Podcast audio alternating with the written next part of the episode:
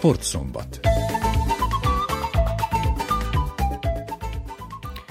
Bronzérmes lett Pekingben a téli olimpián Magyarország rövidpályás gyors korcsolya vegyes váltója. A döntőben magabiztosan jutott be, ott azonban bal szerencsés volt, mivel a kanadaiak versenyzője elcsúszott és kisodorta Jászapáti Petrát. A magyar gyorskorcsonyázók az utolsó negyedik helyen értek célba, ám a kanadaiakat utólag kizárták. Győzött Kína, második lett Olaszország, harmadik pedig tehát Magyarország. Köszöntöm a hallgatókat, Törőcsik Nagy Tamás vagyok. A sportszombatban interjút hallhatnak Kelemen Zoltán egykori síugróval, az Eurosport szakkommentátorával, beszámolunk a Balog Béla kispályás labdarúgó emléktornáról, és interjút hallhatnak Koszánovics Nagy Antónia egykori válogatott kajakozóval, aki a zombori sportélet eredményeiről szól. Egy zeneszám után siugrással folytatjuk a sportszombatot. Ma van pontosan száz éve annak, hogy megszületett Szepesi György legendás sportriporter. A Magyar Sportújságírók Szövetsége megkoszorúzta budapesti sírját, az Illovszki Rudolf futballstadion közelében pedig felavatták a szobrát.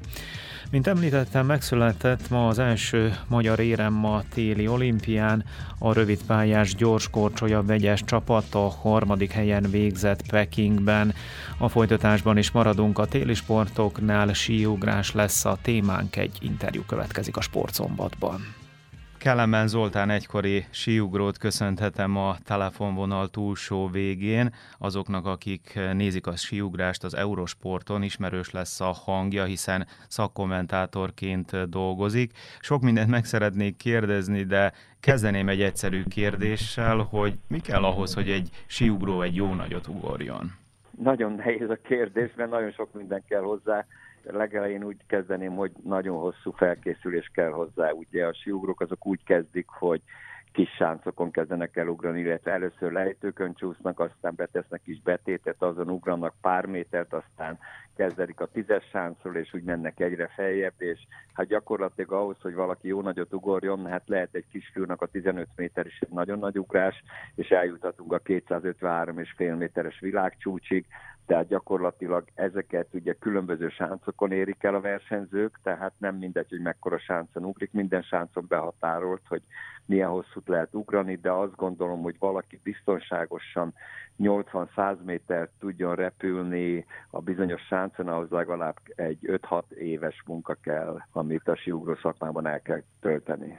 Nyilván vannak technikai elemek is, technikai részek, amelyek rendkívül fontosak. Azt például tudom, hogy nem mindegy, hogy milyen szögben rugaszkodik el a síugró a sáncról, illetve nyilván az sem mindegy, hogy milyen a testtartása, amikor a levegőben van, illetve hát itt van a pontok véget az a rész is, hogy nem mindegy, hogy hogyan érkeznek a talajra. Igen, ugye gyakorlatilag ez akármilyen hihetetlennek hangzik, de nem ahhoz kell a bátorság, hogy valaki fölmenjen a sáncol tetejére és onnit elinduljon, bár a laikusoknak ez lenne a, legnagyobb bátorságot igénylő feladat, de a siugróknál a bátorság az ott jelentkezik, amikor odaír a sáncasztal végéhez, és ott a milyen hegyes szögben támadja meg a levegőt ahhoz, hogy a repüléshez a legjobb aerodinamikailag a legjobb helyzetet felvegye, és a legkisebb ellenállással és a leghatékonyabban fel tudja, ki tudja használni a felhajtó erőt, illetve a, a szembeszelet, és gyakorlatilag ehhez kell a legnagyobb bátorság, illetve, hogy említette, az érkezésnél, hát ugye ez az úgynevezett telemárk, ami egy ilyen támadóállásos érkezés, gyakorlatilag ezt a pontozó bírók értékelik, plusz két ponttal tudják ezt értékelni, attól függ, hogy mennyire tud stabilan megérkezni benne a versenyző. Ezt azért csinálják, mert hogyha csak páros lábas, ilyen párhuzamos lábas érkezés lenne, akkor nagyon sok lenne a bukás. A telemárk talajfogást azt elő kell készíteni a levegőbe, korábban ki kell állni a, a versenyzőnek az ugrásból, és gyakorlatilag így valamilyen szinten a távolság rovására megy az, hogy telemárkot csinál, de ezt igyekeznek a pontozóbírók pluszpontokkal jutalmazni a versenyző részére. A síugrók általában 100-140 méterre repülnek, a világcsúcs viszont, ahogy említette, 253 és fél méter, rengetegnek tűnik. Óriás áncon ugrott a Norvégiában az osztrák Kraft. Van-e a síugrókban félelem? Önben volt-e félelem? Gyakorlatilag mai világban nézzük a világkupa versenyeket, túlnyomó részt ez az úgynevezett K-pontokat, ez a kalkulációs pontnak hívják, ilyen 125 méteres kalkulációs ponton sáncon ugranak a versenyzők, és ezen olyan 120 és 140 méter között átlagba ezt a távolságot repülik be a versenyzők, és az, ahol a Clarknak sikerült ezt a 253,5 méteres világcsúcsot elérni, azokat a repülősáncoknak hívják. Ezek ugye az óriás sáncok, ebből összesen 5 van a világon, és hát nagyon népszerűek ezek a versenyek. Nem olimpiai szám, bár azt gondolom, hogy ez lenne az olimpia legnézettebb versenyszáma, hogyha mhm. már az olimpia közeletéről beszélünk. Világbajnokságot rendeznek benne, egyéni világbajnokságot és csapatvilágbajnokságot, illetve világkupa versenysorozat van. A félelemről annyit, hogy hát azt gondolom, hogy mindenkiben van egy kis szurkolás, de ez az edzésekkel, az ugrás darabszámokkal ez folyamatosan, folyamatosan megszűnik. Aztán jönnek olyan dolgok, amikor egy kicsit úgy megégeti magát a versenyző. Gondolok arra, hogy egyszer kap egy erősebb szelet, és abban megbillen és bukik egy nagyot, akkor úgy elkezd gondolkodni az erősebb szélen. Személy szerint nálam az volt a probléma, nem voltam félős versenyző, de nekem a, a sí tudásom az nem volt olyan kiemelkedően nagy, és ezt arra kell gondolni, hogy nem voltam annyira laza ízületekkel, és amikor nézzük a síugrókat, nagyon jó nézni azt, hogy amikor jönnek a nekifutón, akkor hogy milyen hegyes szögbe előre tudják nyomni a térdüket. Na most ugye ez rendkívül laza ízületek kellenek, és nekem ez nem volt annyira jó, és a mi időnkben még nem voltak ezek az iparvágányok, hanem hát betaposták a sáncot, aztán minél több ugró lett, úgy kinyomtuk a nyomot magunknak, és egyre jobban mélyült a nyom.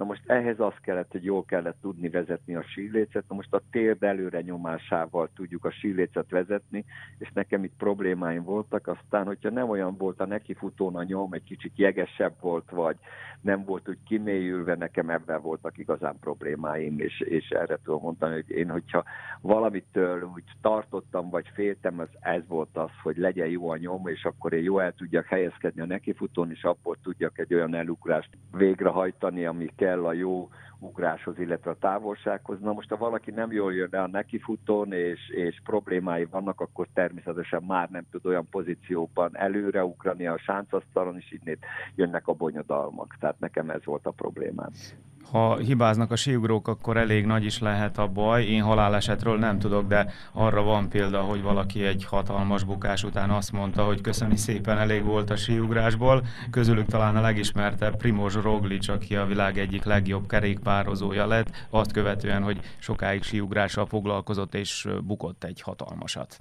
nem tudni, hogy jót tett neki ez a bukás, vagy nem, mert mégis a világ legismertebb, egyik legismertebb kerékpárosa lett és ő juniorként valóban juniorként ő ugrott, Planicán volt a bukása, jól emlékszem, hát nem csak őt említhetnénk Morgensternt és az osztrákok kiválóságát is. Igen, ez előfordulhat, hogy valaki túl agresszív vagy, vagy kap egy olyan szelet, és lesz egy bukás, aztán elkezd ezen gondolkodni, hogy jaj, jaj, mi lesz, és nem biztos csak, hogy attól fél a bukástól, hanem ami azt követi tehát az utókezelések, és, és lehet, hogy ezt, ezt már nem akarják újra végigcsinálni, és inkább abba adják a versenyzést.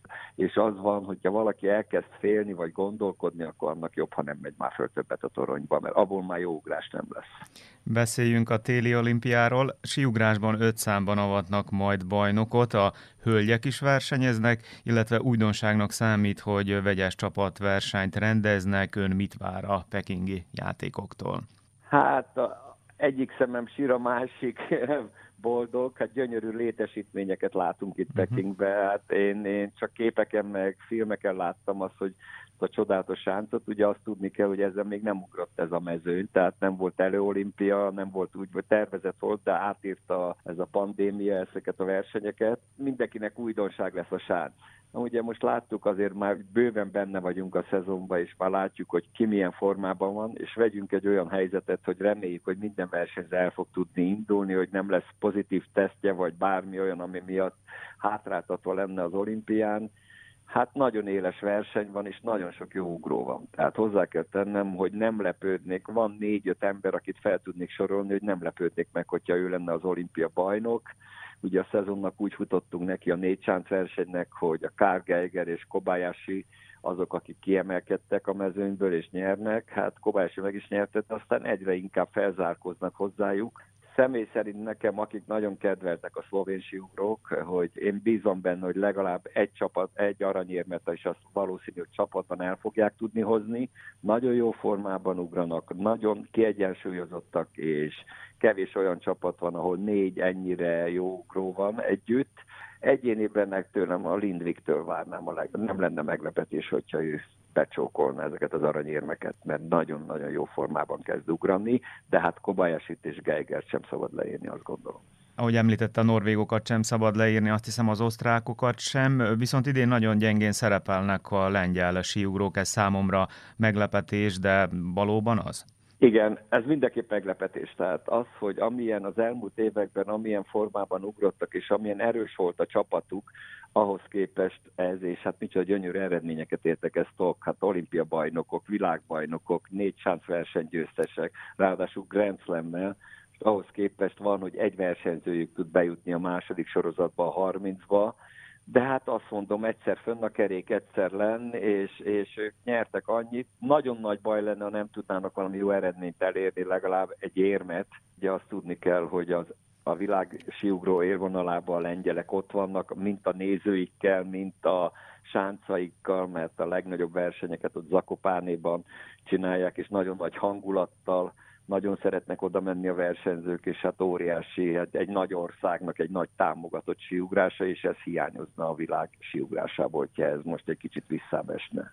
Az olimpia mellett az újévi négy verseny az a verseny, aminek óriási a jelentősége síugrásban. A teniszben például a versenyzők többsége szívesebben nyeri meg a Wimbledoni bajnokságot, mint az olimpiát. Síugrásban minek van nagyobb presztízse, olimpia vagy négy verseny? Hát ezt ugye meg lehetne kérdezni, azt mondom, hogy ugye óriási hagyományok vannak a négy verseny, mhm. rendkívül uh-huh. nagy média élvezi ezek a versenysorozatot, és ugye a kihívás az, hogy nem lehet hibázni benne, ugye négy sánc, minden sáncon van két versenyugrás, plusz van egy kvalifikáció, gyakorlatilag négyszer három ugrás, és nem fér bele hiba, mert ugye összetett pontokat számolnak, ha rossz helyen vagy a kvalifikációnak, esetleg kapsz egy sokkal erősebb párt, de hát nagyon oda kell figyelni, és ilyen hosszú időszak alatt ez nagyon nehéz. De hát ugye azt tudjuk, hogy volt egy Ahonen nevű finnugró, aki megnyert 5-4 versenyt, és nem tudott olimpiát nyerni.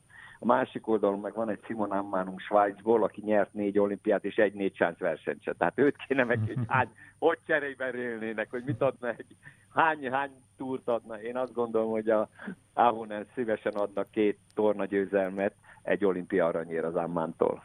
Ezt és majd, a fordítva ugyanígy. Ezt majd őket megbeszélik. A négy versenyen egyébként ön is szerepelt, milyen eredménnyel, és milyen élményekkel gazdagodott, nyilván óriási dolog több ezer, vagy akár több tízezer szurkoló előtt ugorni. 78-79-es túr, akkor világkupa indult be a 400 verseny, és egyben világkupa is volt a verseny. Azon voltam először részt, hát nagyon, hogy mondjam, zöldfülüként, uh-huh. magyar csapat hosszú idő után először indult a 400 versenyen. Az első időszakban hát nekünk azt hozzá kell tenni, hogy amikor mi Mátraházán tudtunk ugrani, és volt annyi hó, akkor egy 70 méteres sáncon ugrottunk, és gyakorlatilag mi mindig a külföldre mentünk, mindig nagyobb sáncokra mentünk, ahol, ahol helyt kellett állni a versenyeken, és hát a négy sánces ugyanez volt, és meg kellett küzdenünk mindennel a, a sáncnak a méreteivel, a sokkal nagyobb sebességgel, elugró sebességgel, a kifutóban való megállással, de ettől függetlenül belerázottunk, hát én is többször részt vettem ott vezetőként, összességében 13-szor voltam ki a négy versenyen,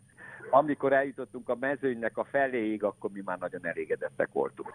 Nekem mindenképpen az Oberstdorfi versenyek voltak a legnagyobb hatással rám. Ugye akkor érkeztünk meg, akkor találkoztunk először a csapatokkal, a nemzetközi nagymezőnnyel, és hát abban az időben beindult nagyon sok szponzor volt, nagyon sok felszerelést osztottak, és hát gyakorlatilag amikor hazamentünk, mindig volt valami csomag a szálláshelyünkön, vagy ez a gyár, vagy az a gyár hozta felszereléseket, és óriási öröm volt ez nekünk ahhoz képest, hogy milyen ellátottsággal mentünk mi oda ki, és mi volt itt Magyarországon a síugrósportban, tehát a síléctől kezdve a sícipőn keresztül mindent úgy tudtunk kapni, és hát úgy találkozni Martini Kénennel, tehát ez nekem ez, aki szereti a síugrást. A mai nap is azt mondom, a síugrás történetének egyik legnagyobb sztárja volt, és vele úgy megélni egy-két eh, történetet, úgyhogy ez nekem nagyon boldog, de kapcsolatban az osztrák csapattal voltunk a legjobban, velük közös edzőtáborokat is tudtunk végrehajtani, úgyhogy nekem ez egy örök élmény.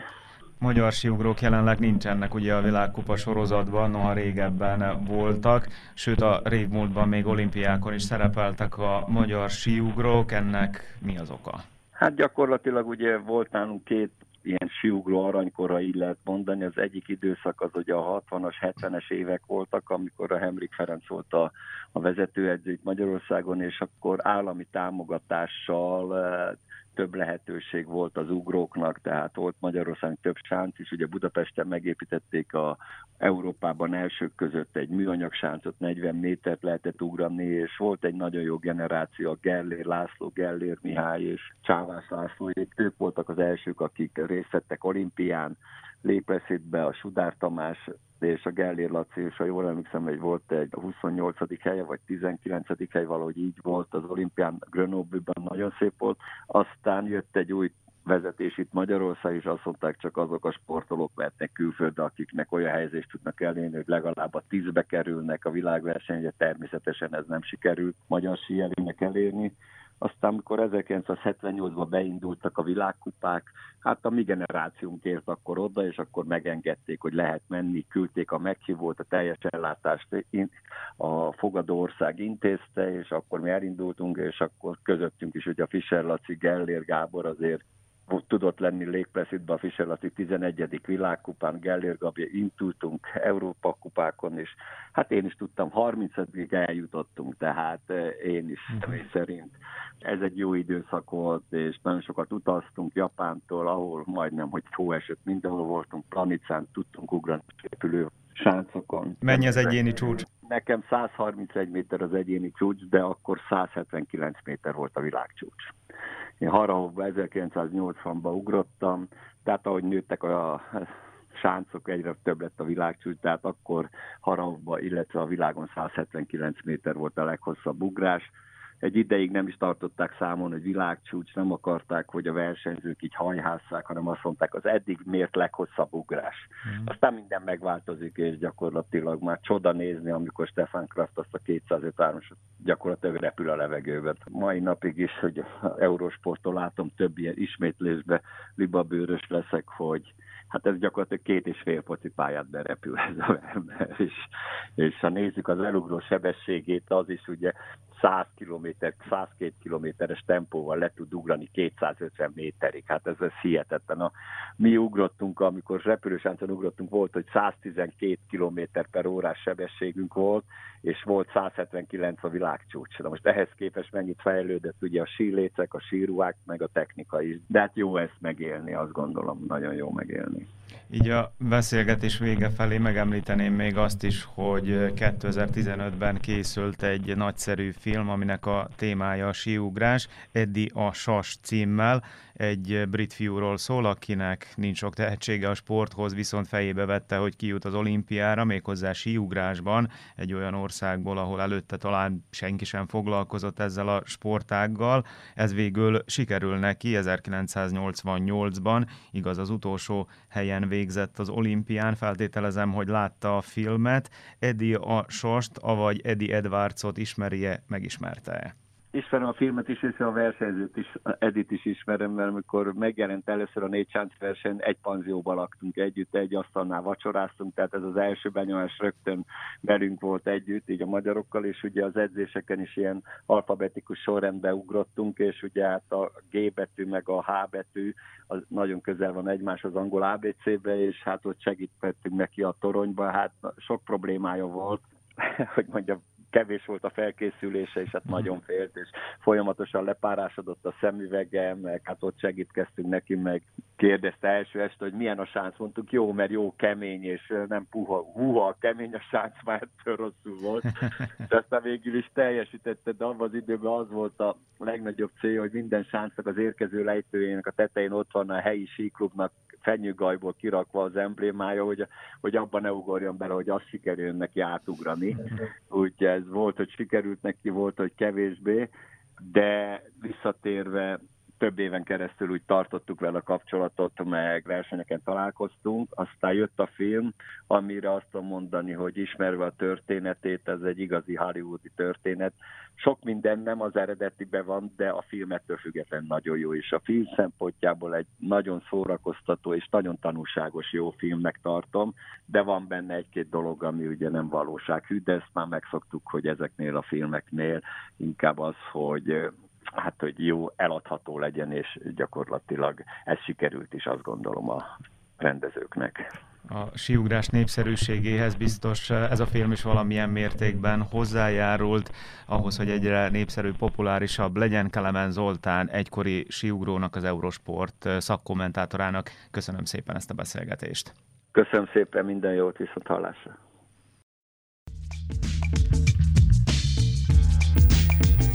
5 óra múlt 4 perccel a sportszombatot hallgatják. Filip Krajinovics vereséget szenvedett a Montpellierben zajló teniszversenyen, az zombori fiú egészen az elődöntőig menetelt, ott azonban ma délután 6-4-6-2 arányban kikapott a kazah Bubliktól. A folytatásban egy hangfelvétel Zombor városa évről évre nagyobb anyagi támogatást ad a sportkluboknak, és ez meg is látszik az egyesületek teljesítményén. A versenyzők rendre jól szerepelnek, a tehetséges fiataloknak ösztöndíjat biztosítanak, mondja Koszánovics Nagy Antónia Zombor városának sportfelelőse, a korábbi válogatott kajakozót Miklós Csongor kérte mikrofonhoz. Szerintem nagyon sikeres volt az, az epidemiai szituáció ellenében is. Zomborban mi igyekszünk igazán, hogy a sportra külön figyelmet fordítjunk, ezért 2021-ben a költségvetésből 50 millió volt kiválasztva, a sportok működtetésére, a sportklubok működtetésére. 2022-ben pedig ezt az összeget megemeltük 64 millióra. Úgyhogy ez egy jelentős ugrás, ami a sportkluboknak nagyon sokat fog jelenteni. Emellett ingyen terméneket biztosítunk a klubok számára a sportközpontjainkban, az uszodában, a konditeremben, hogy a sportolók és a klubok tudják a saját programjukat gond nélkül folytatni, eredményeket tudjunk elérni, mert mint én is sportoló voltam, és tudom, hogy mennyire sokat számít az egy sportolónak, ha tudja, hogy mégis áll valaki a hátam mögött, és tudja, hogy ha elmegy az edzésre, akkor gond nélkül meg fogja tudni csinálni ezt az edzést. Ha ki kell menni valami versenyre, azt a város tudja támogatni, kifizetni az utat, kifizetni azt, hogy ott tudjon szerepelni, és reméljük, hogy jó eredménye is hazatérni. Évről évre emelitek a városi költségvetésből a támogatást. Hat évvel ezelőtt, mikor én először kerültem erre a helyre, hogy a sportfelelős vagyok itt Zomborváros tanácsagja, akkor 25 millió volt, most 64, úgyhogy az elég nagy és jelentős ugrás. A klubok gondolom, hogy jó részt elégedettek, ha bár pénzből sose elég. Elégedettek, mert tényleg mindent ki tudunk fizetni nekik, a versenyekre való kiutást, a, az úti költséget, bíróknak az alkalmazását, úgyhogy tényleg semmiben se nem szerénykednek. Tavaly is 12 edzőt fizettünk, és tavaly előttről tavalyra is felemeltük a 12 ezerről 20 ezer dinárra egy edzőnek a, a fizetését. Amellett 3 millió dinárt választunk ki az összendíjak támogatására a sportolóknak, akik eredményesek, és akik úgy mutatkoznak, hogy az elkövetkező évben tudnak valami jó eredményt csinálni.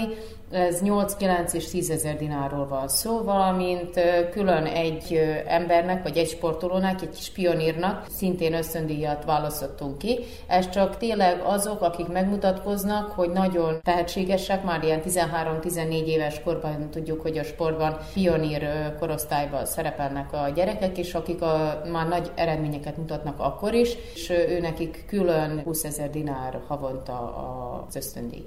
Tehát próbáljátok motiválni. Igen, próbáljuk motiválni, hogy a kisgyerekek sport felé forduljanak, minél előbb bekapcsolódjanak a sportba, ezért is a Sportszövetségen keresztül a város több programot is támogat, Itt a, a kis sportiskola a gyerekeknek 3-6 éves korig, amit a sportszövetségen köröztül tartják a testnevelés tanárok, valamint az elsőtől negyedikig sport vissza az iskolába, ami Stapáron és Zomborban a két iskolában, Ivaloda Ribár és Nikola Vukicsevics iskolában folytatódik, ahol az a lényeg, hogy a gyerekeket már legkisebb koruk óta a sportba tudjuk bekapcsolni, és hogy megmutatjuk nekik, hogy mennyire, milyen öröm egy sportolás, milyen az, amikor csapatban tudsz játszani, és hogy minél előbb bekapcsolódjanak a, a sport, már tudjuk, hogy ez az ő fejlődésükhöz nagyon sokat számít nekik, valamint van programunk, amik a nőknek, középkorosztályú nőknek és az idősebb korosztályuknak. Van ez az ingyenes rekreáció, ami fitness aerobik, az hetente kétszer van Zomborban, és fölel még hat környező falut. Ezt ahol... amikor tavaly beszéltünk róla, akkor említetted, hogy fejlesztitek, ezek szerint ez beindult. Persze, persze, ez már tíz éve, több mint tíz éve ezelőtt, és nagyon szépen folytatódik minden évben. Egy kis gond volt ez a járvány miatt, volt, amikor meg kellett szüntetni, de ez most tovább folytatódik, valamint szintén az ilyen korosztályú nőknek, szóval van ez a szárazon való gyakorlatozás, valamint az uszodában is hetente kétszer, Zomborban van ingyenes rekreáció az uszodában, valamint van gyógyúszás fogyatékosságokkal élők számára, ez szintén évek óta nagyon szépen működik itt Zomborban, valamint egy új programot fogunk most megindítani, vagyis elindult most január végén, ez a hat éves kisgyerekeknek, az óvodáskorú hat éves kisgyerekeknek, akik ingyen fognak kezdeni el úszni tanulni. És úgy tudjuk, hogy, vagy hát eddig úgy volt, hogy a második osztályban, az elemi iskola második osztályában kezdenek a gyerekek úszó tanfolyamra járni. Most levettük ezt a korosztályt hat éves korra, és akkor egy részt a gyerekeket minél előbb bekapcsoljuk a sportba, valamint hogyha a víz mellett, a víz közelében találják magukat, akkor mégis legyen egy alapvető úszás tudásuk, és nehogy véletlenül valaki megfulladjon, gondoljuk, hogy így sokkal biztonságosabbak lesznek a gyerekek. Melyik klubok voltak kiemelkedőek a mögöttünk a idényben? Nagyon jók voltak az országos bajnokok, az ökölvívók, valamint a női röplabdások, Volley Stars, valamint a kosárlabda klub Joker, valamint a birkózók. Ezek a, voltak a csapatsportokban a legjobbak, az egyéni sportokban pedig a biciklisek nagyon jól szerepeltek, az atlétások, nagyon sok érvet fogtak, úgyhogy tényleg mondhatjuk azt, hogy nagyon jó sportolójaink vannak. Nem szeretném így nagyon külön kiemelni őket, de mondhatjuk, hogy Vejko Stolic, a, a fiatal Szekulic, Katanic, ők mind nagyon, nagyon jó sportolók voltak idén.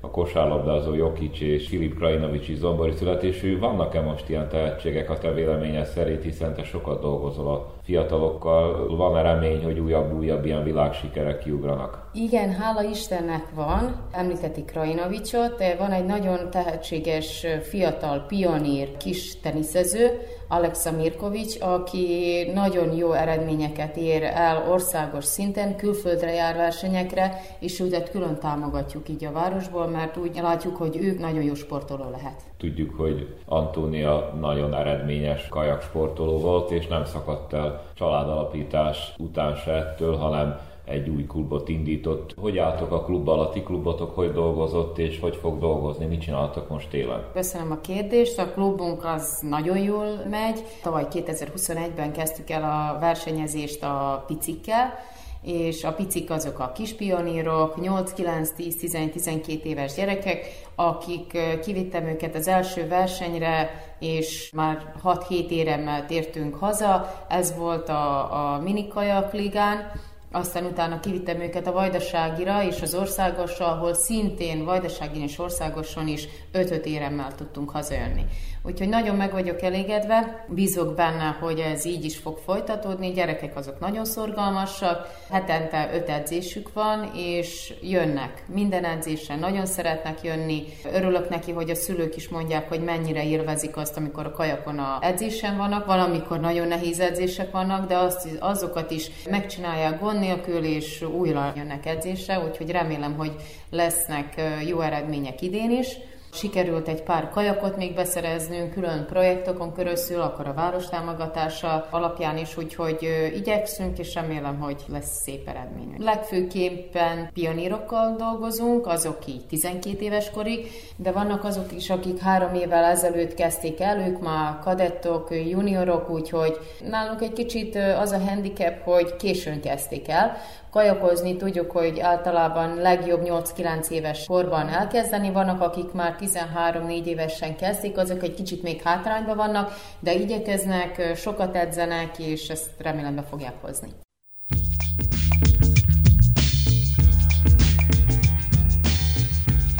A sportműsor végéhez közeledve labdarúgás a témánk a magyar bajnokság mai első találkozójának Kisvárda 3-2-re legyőzte hazai pályán a Honvédet. A második találkozó most zajlik a Gyirmót és az Újpest között a 18. percben 0-0 az állás. Fél nyolckor kezdődik a Fehérvár és a Debrecen mérkőzése. A szerb szuperligás labdarúgó csapatok a jövő hét végén kezdődő tavaszi idényre készülnek.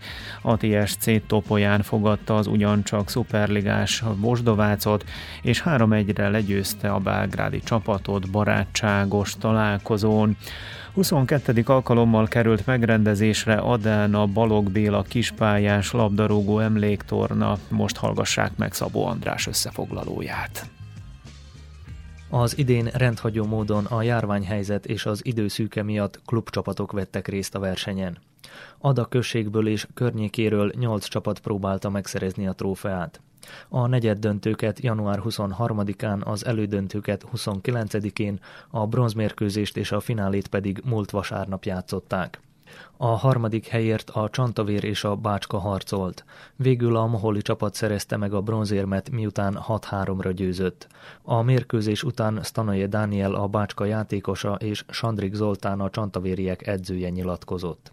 Hát nagyon jó indítottuk a mérkőzés, 4-0-ra vezettünk, aztán kicsit elengedtük a zseplőt, és felzárkozott a Csantavér 4-3-ra, amit a végül két perccel vége előtt ember hátrányba, de sikerült behoznunk a 3 nagyon-nagyon megszorítottak minket, főleg ott ember hátrányban. Majdnem elveszítettük a mérkőzést, most nagyon fölzárkóztak, visszajöttek, de hál' Istennek sikerült rutinosan lehozni. Egész torna, hát nagyon jó, nagyon jó, nagyon jó, rengeteg néző volt, rengeteg gyerek, jó meccsek voltak, izgalmasak, sőt, szerintem jó pár meccs megült a nagyobb tornának a rangja, rangját, úgyhogy még meg vagyok elégedve. Szerintem ez egy nagyon jó jegy Adának is, meg nekünk is. A csoport az első meccset megnyertük, majd kettőt veszítettünk, szerencsétlenül, utána az elődöntőben a házigazdát vertük, majd a, a, a, a, az elődöntőben meg Péterével vezettünk két, 2-0-ra, 4 perccel a vége előtt Péterével felzárkodott, és 11-esekbe kikaptunk. Ez nagyon jó jött, egy felkészítő. A felkészülési előtti időszakban mégis csak került kicsit mozognunk, és könnyebben kezdjük majd a felkészülést, amit most hétfőn kezdeni. Nagyon bealudtunk a mérkőzés kezdetén, 0-4-jel kezdeni a tizedik percbe. Kicsit ráfogom a tegnapi mérkőzésre, mert egy nagyon nagy iramú, jó minőségű mérkőzést játszottunk, ahol talán-talán leengedtünk a mai napra. Azt hittük, hogy majd könnyebb lesz, belaludtunk az elejébe, és végül a Mohol, megnézem, megérdemelten nyert ma. Nagyon pozitív volt az egész, már magába a, a, a hangulat a tornának pozitív, de mint is összejöttünk. Mindig hétvégén megvoltak a programok, úgyhogy nagyon jól éreztük magunkat. Mérkőzés előtt, mérkőzéseken is semmi incidens nem volt, teljesen korrekt volt az egész bíráskodás is minőséges volt, úgyhogy csak pozitív élményekkel vagyunk teli. Hát igen, mi keveset játszunk ispályán, egy kicsit az meglátszódott, hogy darabosabban mozogtunk, még úgymond először jöttünk össze egy kicsit komolyabb tornán. Ebbe felállítással, de mindenféleképp jót tett a csapatnak, hogy, hogy együtt voltak. Nagyon jó ötletnek tartom pont azért, mert így kiszűrjük a, a, az úgynevezett profi futszálosokat, és minden meccs, amit mi néztünk, meg amit játszottunk is, szinte egál volt bárkivel, és sokkal nagyobb értelme volt az egésznek. Meg volt az adrenalin, nyugodtan lehetett futballozni, nem volt az, hogy hogy, hogy az eredmény után úgy szaladsz, hogy nagyon le volna terhelve, mert mindig tudtad, úgy menték ki minden meccsre, hogy van esély, és akkor így könnyebben, könnyebben átviszéltük az egészet. Végül a negyedik helyen sajnos, de, de sikernek tartsuk ezt. A döntőt megelőzően az utánpótlásé volt a főszerep. A 2014-es születésű ifjú labdarúgók vették birtokba a pályát. A hazai pályán játszó AFK az Óbecsei csapattal mérkőzött. A fináléban a Tisza Szent Miklósi szloga és a Péter Révei Jedinstvo csapott össze. A trófeát végül a szloga hódította el, miután 4 0 végeredménnyel zárták a találkozót. A győzelem után a szloga kapusa Andruskó László nyilatkozott, aki kiérdemelte a torna legjobb kapusának járó Balog Béla díjat. Én úgy gondolom, hogy az egész tornán kimagasló focit játszottunk, és szerintem megérdemelten nyertünk meg az első helyet, ami az, az eredmények is bizonyítják, mivel mindenkit simán vertünk meg. Mai meccsen is az elején kicsit akadozott, akadozott a gépezet, de utána az gól után, mikor megtört a Jeniszó csapata, utána szerintem sima győzelmet arattak. Érdekes volt, mivel első alkalommal bonyolítottak így, hogy klubcsapatok vesznek részt a tornán, és ez érdekes volt, de megtiszteltető is volt a szlogan Oszticsó számára, hogy jelen lehetett ezen a rangos tornán, ami már sok évvel ezelőtt ered, és örülök az első helynek. Megtiszteltetés számomra, és én úgy érzem, hogy a mai teljesítményem alapján meg is érdemeltem, de a kapus kollégám Tibor Öreg, hogyha ők nyernek, szerintem ő, ő is ugyanúgy megérdemelte volna, mivel kimagasló teljesítmény nyújtott az egész tornán. Elégedettek vagyunk a szervezéssel, megtiszteltető volt itt részt venni, és a siker az meg plusz erőt ad a tavaszi folytatásra. Körtvési Ticián, a főszervező is értékelte a tornát. Jó hangulatban zárult, táltházzal, tehát elégedettek vagyunk, úgy látjuk, hogy mindenki mosolya zárta le ezt a tornát, tehát úgy akár az első helyzet, a második, illetve a harmadik. Úgyhogy ha ők elégedettek, elégedettek a csapatok, elégedettek a nézők, akkor aztán úgy gondolom, hogy a szervezők is elégedettek lehetnek. Már először, mikor felkerestük őket, akkor pozitívan álltak ehhez, megmondtuk, hogy mi a célja ennek a tornának, tehát egy lehetőséget biztosítsunk nekik a fölkészülés előtt, egyfajta összetartást csapaton belül, illetve a csapatok között is, úgyhogy így első hallásra ez tetszett nekik, de maximálisan megpróbáltunk mindent megszervezni, minél minőségesebb, élvezhetőbb torna legyen, tehát ami illeti a, a bírókat, a környezetet, tehát a, a mérkőzéseket zenék követték, tehát mindenre igyekeztünk arra, hogy hogy egy színvonalas torna legyen. Így sokkal könnyebb volt a klubokkal együtt dolgozni, mint olyan csapatokkal, akik egy aktuális tornára állnak össze. Könnyebben el tudnak jönni a mérkőzésekre, ugyanis egy klubnak van 15-20 játékosa, tehát jobban előreláthatóbban tudtuk lebonyolítani a tornát. Így a csapatok, illetve a játékosai is sokkal nagyobb felelősséggel vannak, ugyanis egy, egy klubot képviselnek, nem pedig csak egy valamilyen csapatot úgy gondolom, hogy ez egy jó út lehet. Persze most rá voltunk kényszerítve az időhiány miatt, hogy csak 8 csapatos legyen, tehát 8 csapatot hívtunk meg, de a következőkben, ha ezen az úton maradunk, akkor én gondolom, hogy ezt ki fogjuk bővíteni akár 16 vagy több klubcsapat részére. Függ attól is, hogy mennyi idő áll a rendelkezésünkre, illetve a sportcsarnok, hogy mennyit tudjuk használni. Most is az nagyban meghatározza, hogy milyen tornát tudtunk szervezni, hogy mennyi lehetőségünk lesz arra, nincs kizárva az is, vagy csak marad az, tehát ezt meglátjuk még. A Balog Béla kispályás labdarúgó emléktornáról szóló összeállításunkat hallották. Én még egyszer elmondom, hogy bronzérmes lett ma Pekingben a téli olimpián Magyarország rövidpályás gyors korcsolya vegyes váltója, győzött Kína második Olaszország, a dobogó harmadik fokára Jászapáti Petra, Kónya Zsófia, Liu Shaolin Sándor és Liu Shaoang állhatott fel. A sportszombat végén a kollégák nevében nevében is Törőcsik Nagy Tamás köszöni meg a figyelmet, hallgassák tovább a rádiót, egy zeneszám után a küll- és belpolitikai hírösszefoglalóval folytatjuk az adást.